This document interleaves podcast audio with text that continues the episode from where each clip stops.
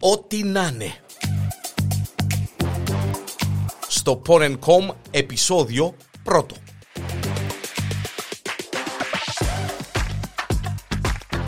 Και όπως καταλαβαίνετε το ό,τι να είναι είναι ό,τι να είναι. Σε αυτή την ε, ε, ενότητα.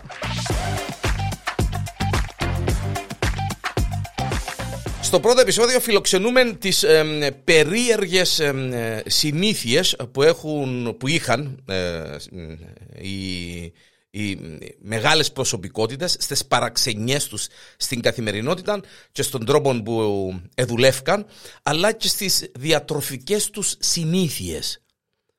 Πράγματα απίστευτα. Ξεκινώντας ε, με τον Κάρολο Ντίκενς, ο Charles Dickens εργαζόταν από τις 9 το πρωί ως τις 2 το μεσημέρι. Σκοτώνεσαι στη δουλειά ρε Καρόλε. Ακριβώς ήθελε απόλυτη ησυχία μία συγκεκριμένη πένα, δεν πιάνε δεύτερη, μια πένα συγκεκριμένη, Bic, ποιος ξέρει, και τη δική του διακόσμηση στο γραφείο. Η διακόσμηση αποτελούταν, αποτελείται από διάφορα ευρήματα που είχε βρει στα ταξίδια του και όπως έλεγε τον βοηθούσαν να σκεφτεί και να οργανώσει τις σκέψεις του. Ήθελε το βλέμμα του λέει να πέφτει πάντα σε κάτι αγαπημένο. Κοιμόταν πάντα ο Κάρολος Δίκενς με κατεύθυνση προς το βορρά πιστεύοντας ότι μόνο από αυτή τη θέση ευθυγραμμιζόταν με τα ηλεκτρομαγνητικά κύματα της γης. Κοίταξε μου κύριε.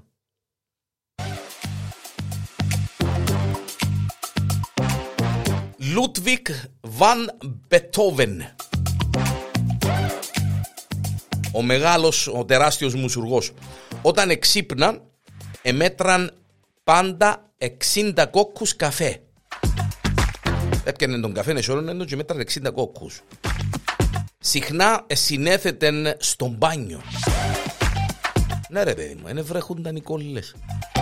Δεν ήταν λίγες οι φορές όπως αποκάλυψε η γραμματέας του, η Άντων Σίντλερ, που ζητούσε να του ρίχνουν νερόν με κανάτες, ενώ εκείνος μέσα από τα σχήματα του νερού καθοδηγούσε την έμπνευσή του. Έκαμνε μεγάλες βόλτες για να του έρθει η έμπνευση, ώστε να συνθέσει και έκαμνε συχνές στάσεις για να σημειώσει τα μέτρα.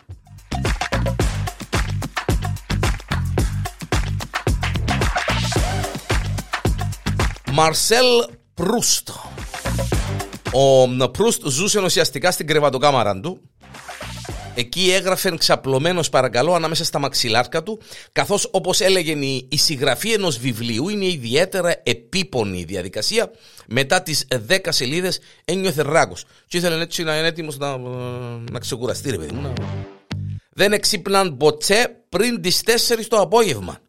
Έτρωγε μόνο κρουασάν και έπινε πολύ καφέ. Εισέπνε όπιο, αχα, αναμεμειγμένο με καπνόν, διότι έλεγε και πίστευε ότι έκαμνε καλόνι στο άσθμα του. Βέβαια, ό,τι μας βολευκεί είναι Με τους καφέδες είχε κόλλημα και ο Μπαλζάκ. 40 καφέδες την ημέρα. 40 καφέδες την ημέρα. Παρακαλώ.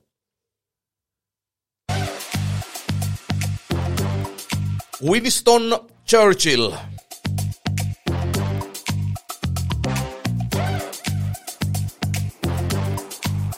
Ήταν μεγάλος πότης και καπνιστής. Το πρωί κοιμόταν μέχρι αργά και πολλές φορές εξύπναν νωρίς το απόγευμα. Υπερβολικά πεισματάρης, ήταν πολύ ακατάστατος. Του άρεσε να τρώει στο κρεβάτι ε, τούτο είναι ωραίο η αλήθεια λέγεται. Όπου συχνά παρέμενε και εργαζόταν μέχρι βράδυ. Ε, τώρα ε, ήταν παθιασμένος με την καθαριότητα, και έτρωε μέσα στο κρεβάτι, είναι ε, λίγο οξύμορο τούτο, αλλά ναι. Και συχνά έκανε δύο μπάνια. Το ένα μετά το άλλο. Ελούνε και μετά ελούνε για να καθαρίσει, καθαρίσει που το πρώτο λούμαν, φαίνεται.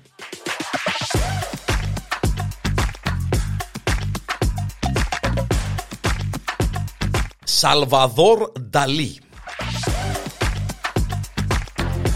Εξάπλωνε κρατώντας ένα μεταλλικό κλειδί πάνω από το καπάκι μιας κασαρόλας. Ακούστε το, τον Νταλή, εντάξει, ο άνθρωπος είχε τα δικά του, ας πούμε. Αφού τον έπαιρνε ο ύπνος σε αυτήν την αλόκοτη στάση, ήταν φυσικό κάποια στιγμή να του πέσουν που τα σέρκα και η κασαρόλα και το κλειδί. Ο ήχος, ο θόρυβος και οι εικόνες που είχε τη στιγμή που ετεινάσσε τον ε, έντρομος ήταν η πρώτη ύλη για το επόμενο έργο του. Ο Νταλή επινόησε την μέθοδο Paranoid Critical, μια δημιουργική προσέγγιση που απαιτούσε από τον καλλιτέχνη σκόπιμη μελαγχολία και παρανοϊκή διάθεση.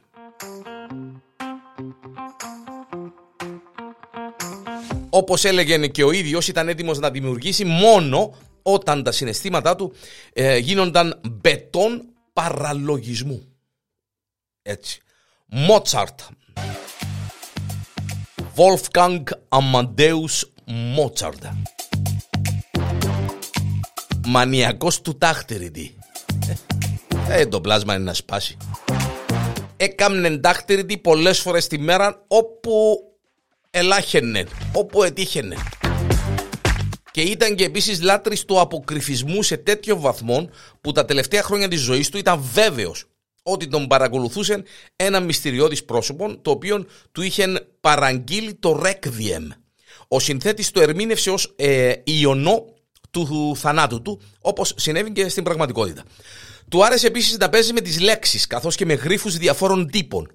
Προτιμούσε όσους του έδιναν την ευκαιρία να ε, γράφει σειρές από βομολογίες, από ξημαρισές, ναι. Έγραφε ξημαρισμένα ο, ο, ο Μότσαρτ, τα οποία ελάτρευε, όπως ο ήρωας του 1821, ο αρχιστράτηγος Γεώργιος Καραϊσκάκης. Και ο Καραϊσκάκης ήταν φανατικός ε, στις βρυσέ, στις ξημαρισέ. Ε, ε, ξημαρισέ εννοούμε ξημαρογλωσσές, μάλιστα. Στη συνέχεια ο Μότσαρτ έστελνε σε φίλους και γνωστούς τις ε, βομολογίες του για να προκαλέσει σκάνδαλο. Είχε ιδιαίτερη αγάπη ε, σε ό,τι είχε να κάνει με ε, τα αέρια.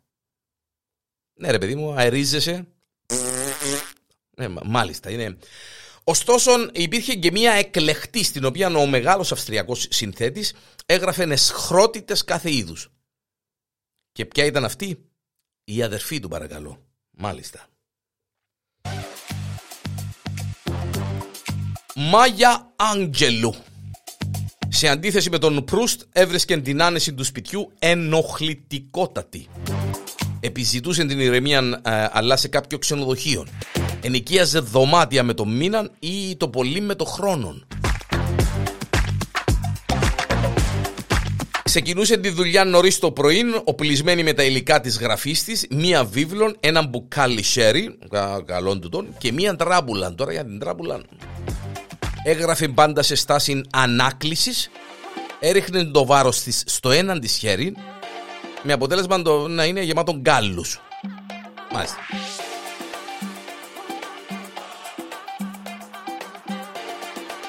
Ο Ιγκόρ Στραβίνσκι στεκόταν κάθε πρωί 10 με 15 λεπτά με το κεφάλι στο πάτωμα. Έκαμε γκαβάτζι. Που λαλούμε, ναι. Για να στραγγίξει και να καθαρίσει το μυαλό του. Αχα, δεν υπάρχεις. Ο Ιγκόρ Στραβίνσκι, παρακαλώ.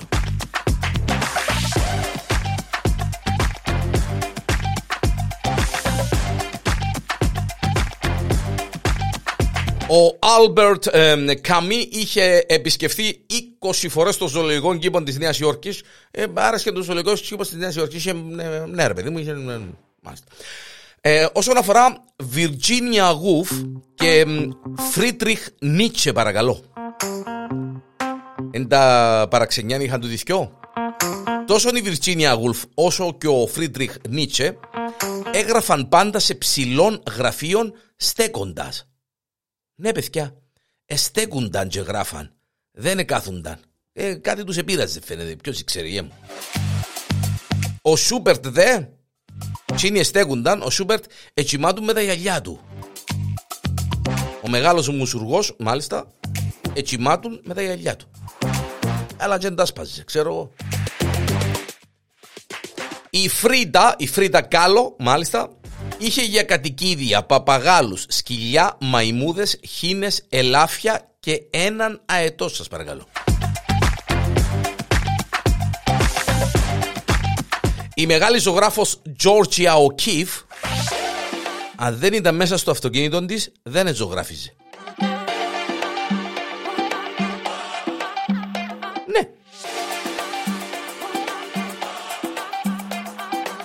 Ο α, τραγουδιστής των Nirvana, ο Kurt Cobain, έπλαινε τα μαλλιά του μόνο με σαπούνι. Ούτε σαμπού, ούτε τίποτε. Α, καλά, εντάξει. Και ο Διανέλος. Ο Άντι Warhol είχε στη συλλογή του πάνω από 40 περούκες. Ε, νομίζω ο Elton John κάποτε είχε 4.000 περούκες και καπέλα. Είχε πολλά καπέλα μάλλον ο Elton John, ναι. Ο Πάπλο Πικάσο. Ακούστε παραξενιά, να. Δεν έφτιανε ποτέ από το σπίτι του χωρίς το πιστόλι του. Κοίταξε κύριε μου τον Πάπλο Πικάσο δεν του φαίνεται, να. Μάλιστα. Και τώρα πάμε σε κάτι περίεργες και απίστευτες διατροφικές συνήθειες. Ο Τσόμας Έντισον ελάτρευε τη σούπα γι' αυτόν τη χρησιμοποιούσε ώστε να καταλάβει την προσωπικότητα του συνομιλητή του. Συγκεκριμένα ο Τσόμας Έντισον όταν μιλούσε με κάποιον που ενδιαφερόταν να συμμετάσχει στην ερευνητική του ομάδα, ε, εδίαν του να δοκιμάσει σούπαν και παρατήραν τον την ώρα που την έτρωε. Απέρριπτεν όσους εβάζαν πιπέριν πριν τη δοκιμάσουν, γιατί σύμφωνα με την άποψή του έκαναν πολλές υποθέσεις. Άκου κύριε μου πράγματα. Ο Πυθαγόρας ενεκάτσαν τα φασούλια. Όχι για χνήν και βραστά, γενικά τα φασούλια. Μάλιστα λέγεται ότι ήταν και η αιτία του θανάτου του, γιατί σύμφωνα με κάποιες γραφές, ενώ του είχαν επιτεθεί και μπορούσε να γλιτώσει, έπρεπε να περάσει μέσα από ένα χωράφι με φασόλια, κάτι που αρνήθηκε.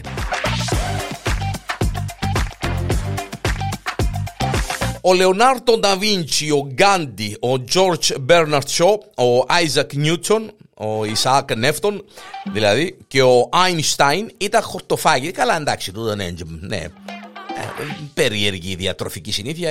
Ο μισός κόσμος τώρα έχει χορτοφάγοι. Ο Μιχαήλ Άγγελος, ο καθαρός, αδιάφορος στο φαΐ. Έτρωγε περισσότερο από ανάγκη παρά επιθυμία, σύμφωνα με τον βιογράφο του Ασκάνιο Κοντίβι. Ο Δε Δαρβίνος δεν μελετούσε απλά τα εξωτικά ζώα, έτρωε τα κιόλας. Το δαίμονα. Ενώ δούλευε στο Πανεπιστήμιο του Cambridge, σας παρακαλώ, ίδρυσε το Glatton Club, του οποίου τα μέλη συγκεντρώνονταν μία φορά το μήνα και έτρωγαν περίεργο κρέας σε εισαγωγικά, όπως κουκουβάγες, κοράκια και άλλα. Αργότερα ο Δαρβίνος δήλωσε ότι έφαγε αρμαντήλο, το οποίο σύμφωνα με αυτόν είχε γεύση μπάπιας, αλλά και ιγκουάνα. Έφαε το ιγκουάνα σου ρε. Ο ποιητής και φιλόσοφος ε, Φρέτριχ ε, Σίλερ είχε πάντα κάτω από το γραφείο του μία κούπα με σαπισμένα μήλα όταν έγραφε. Επειδή ελάλεν ότι η μυρωθιά από την σαπισμένα μήλα θύμιζε του την επαρχία που μεγάλωσε. Καλό.